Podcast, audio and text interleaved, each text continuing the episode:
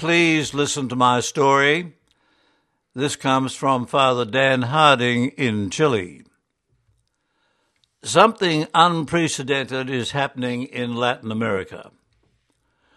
More than one sixth of the population of Venezuela, 5.6 million out of 30 million, has left the country since 2015.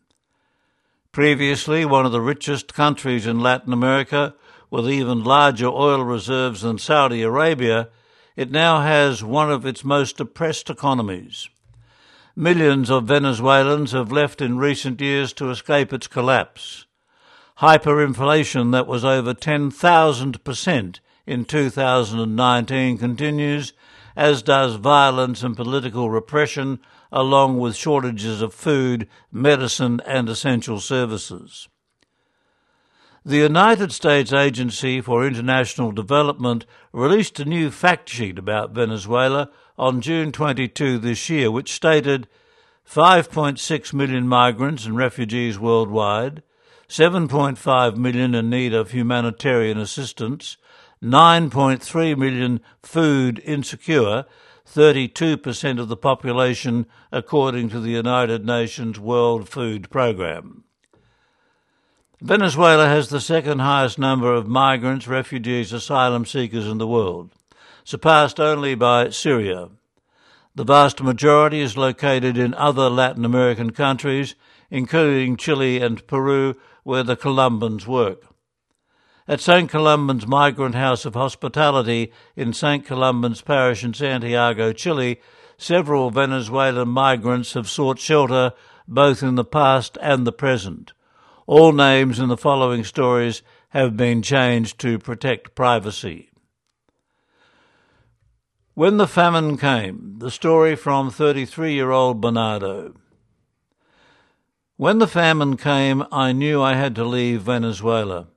My parents and my siblings had no way of earning an income, buy food or medicine, which were becoming increasingly unavailable. My parents, two siblings, and I are all blind. Nevertheless, I received a good education in a special school and learned to use a specially adapted computer and telephone for visually impaired persons. When the famine came, there was no way for me to earn a living any more. I needed to buy special food and medicine for my condition as a diabetic. And like the rest of my family, I started selling sweets on the street to try to make a living. But it was far from sufficient. Tightly holding my computer strapped around my waist, I began my overland journey to Santiago, Chile, mainly by bus.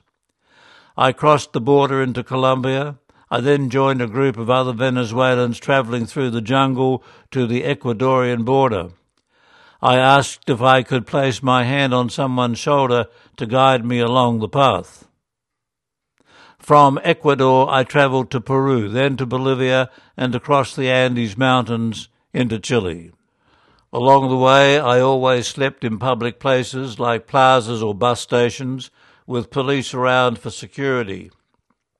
And by the time I got to Bolivia, I had very little money left.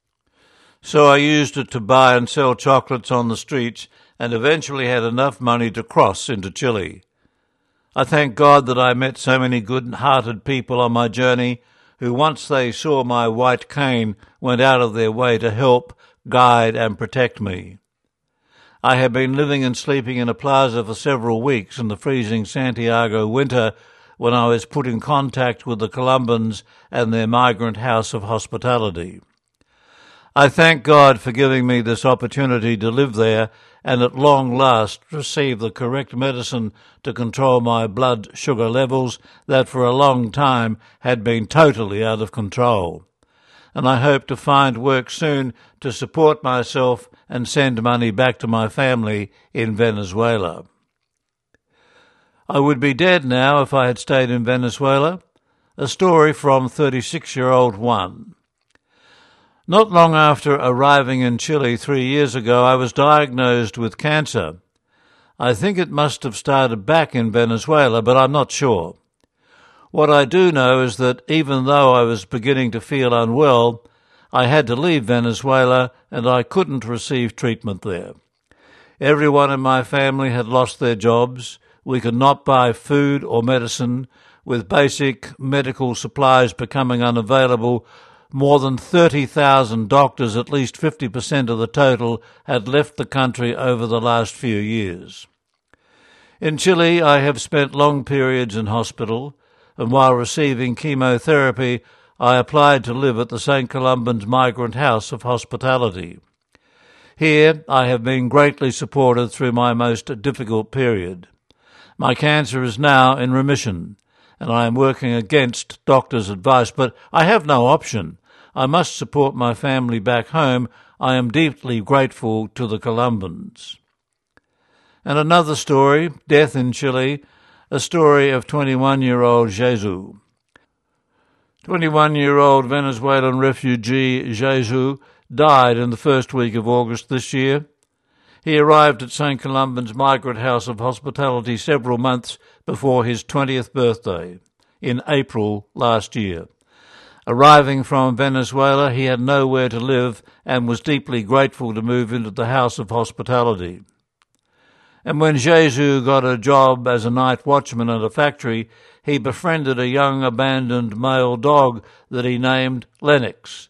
He begged us to allow Lennox to live at the migrant house, and as a homeless person himself, he identified with the unwanted dog. And Jesus was an ever so joyful, sociable person. He would spend hours in his spare time playing with Lennox, singing and dancing. And not long after the arrival of Lennox, Jesus noticed that he had trouble controlling the use of his limbs and his speech was becoming slurred. He was diagnosed with an inoperable aggressive brain tumour. A collection was taken up to help with his medical expenses at a private clinic. Jesus spent the last few months of his short life in hospital. He could not speak, but could happily recognize his fellow migrant house residents when they came to visit. And may he rest in God's eternal love, care, and peace. And that story from Chile, from Columban Father Dan Harding, is the parish priest of San Columbano in Santiago, Chile.